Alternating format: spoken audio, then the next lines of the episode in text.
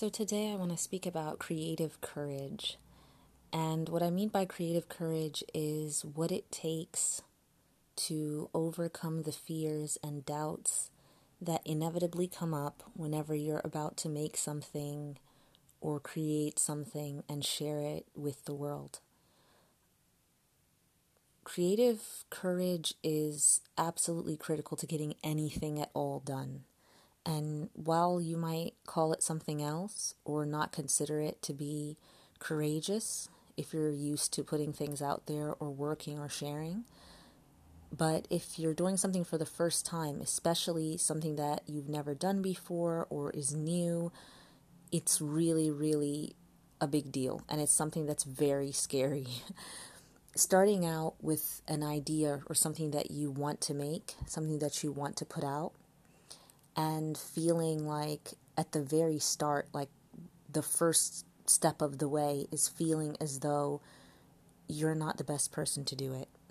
Having doubts about whether or not you'll be able to do it any justice, whether it's just going to be terrible.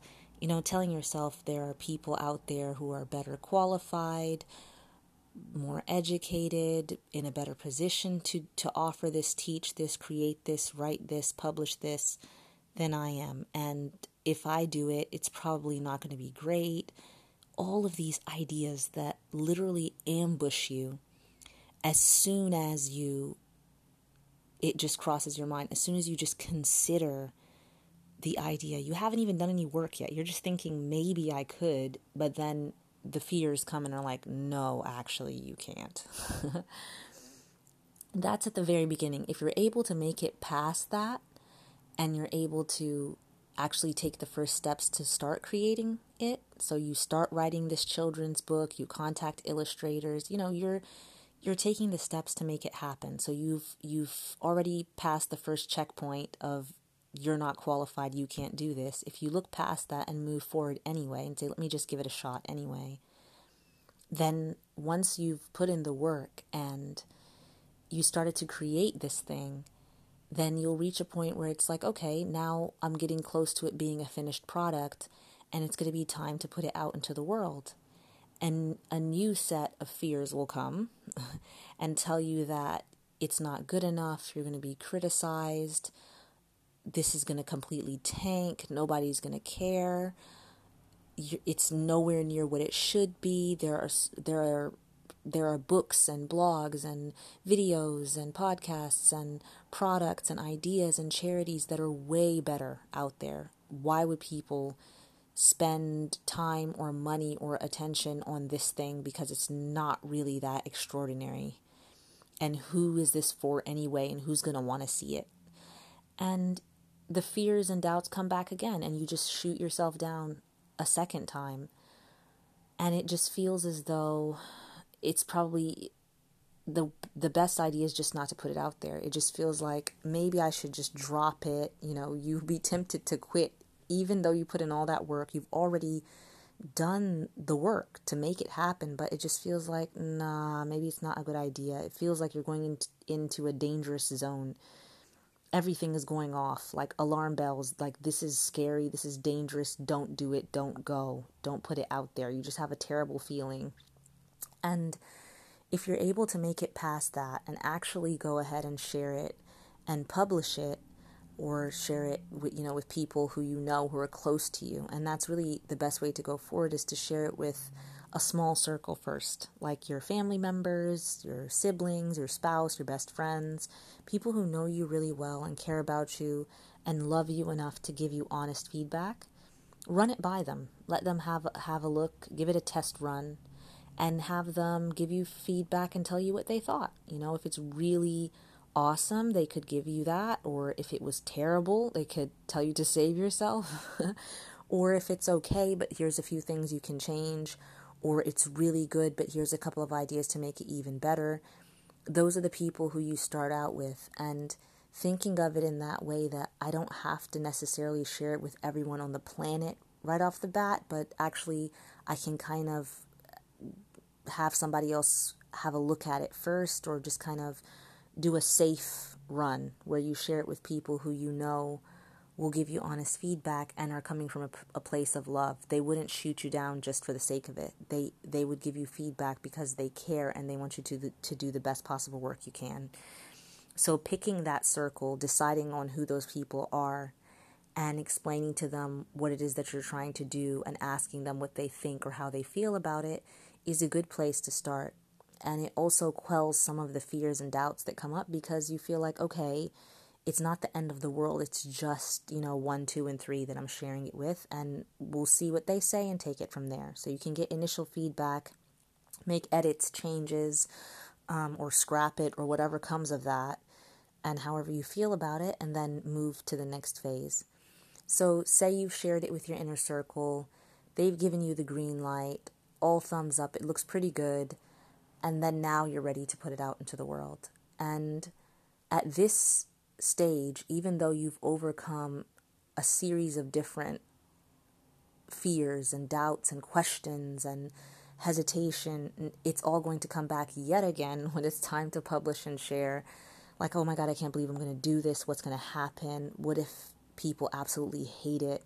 What if people tear it down? What if nobody cares? What if I look ridiculous? What if it just comes across horribly? What if it tanks? all of these questions, all of these fears will come up again, and you'll doubt yourself some more. And it's really, really important at that time to have another set of people who you turn to who are like your mastermind group. And these are best people who are already doing something on their own, meaning that they also run a project, they also write, they also produce material, they also put something out into the world. And the reason I say that is because they're intimately familiar with this fear. And they know this process well. They've done it before. They've been through this before. They know they've walked the walk already. And they're able to gauge what's really dangerous versus what's just your fear. And they'll be able to help you walk all the way to the door and, and, and publish and ship and finally put it out into the world. Now, once you do that, and that's the next step, then now it's the time where you put something out and you just wait. You have to wait and see how it's going to be received. You've you've done your best work, you put it out, you shared it, you told people about it, and now you just have to wait and see what happens. And you're wide-eyed just waiting. And that's really scary because you have no idea how it's going to be received. You have no idea who it's going to resonate with you you don't have the slightest idea who might hate it and what they might say to you. You don't know what kind of feedback you're going to get. You don't know if anybody's going to even care at all. And you just have to wait and see what happens. And you're going to get the whole range. You're going to get people who didn't even check it out. You're going to get people who listened to it and loved it. You're going to get people who absolutely hated it and send you angry emails and responses and feedback. You're going to get people who encourage you and tell you that was really neat. I can't wait to hear the next one or or read the next one or somebody who wants to help you publish your book or further whatever it is that you're trying to do or join you and volunteer for your charity. So you won't really know what's going to happen until you put it out into the world. And once the feedback starts coming back, and sometimes it's going to be hurtful, sometimes people go out of their way to send cruel and unkind um, feedback or emails or responses. And it's not necessarily because they have something constructive to say, it's just that it rubbed them the wrong way and they just want to put that poison somewhere, so they send it to you.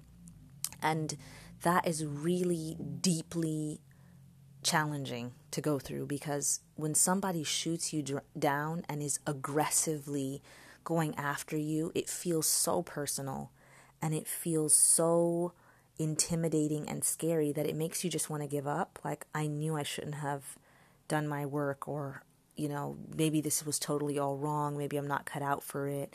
It's easy now, the, the fears and doubts come creeping back out like, oh, look, this is it. This is what we were worried about. It did happen. Told you so, you know?